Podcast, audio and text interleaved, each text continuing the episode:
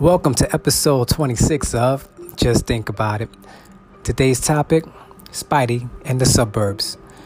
Spider Man is one of the most beloved superheroes of all time. Some of the things that make him appealing are the facts that he has amazing strength, can climb walls and ceilings like an actual spider, and swing from building to building using web shooters.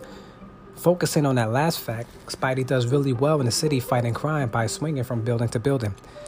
That's really become a main focal point of his character. Whenever you see him, he's always swinging from somewhere. But how would Spidey fare in the suburbs? Mostly in the suburbs, there are no tall buildings and there is a lot of open space. How would Spidey combat crime in the suburbs? The element of surprise may be lost, seeing there is nothing much to hide behind. Would he accept the fact that he's pretty much grounded and find ways to fight crime while limiting the use of his web shooters? Or would he simply give up crime fighting in the suburbs and pass the responsibility to someone more adept for the situation? Like Ant Man. Just think about it.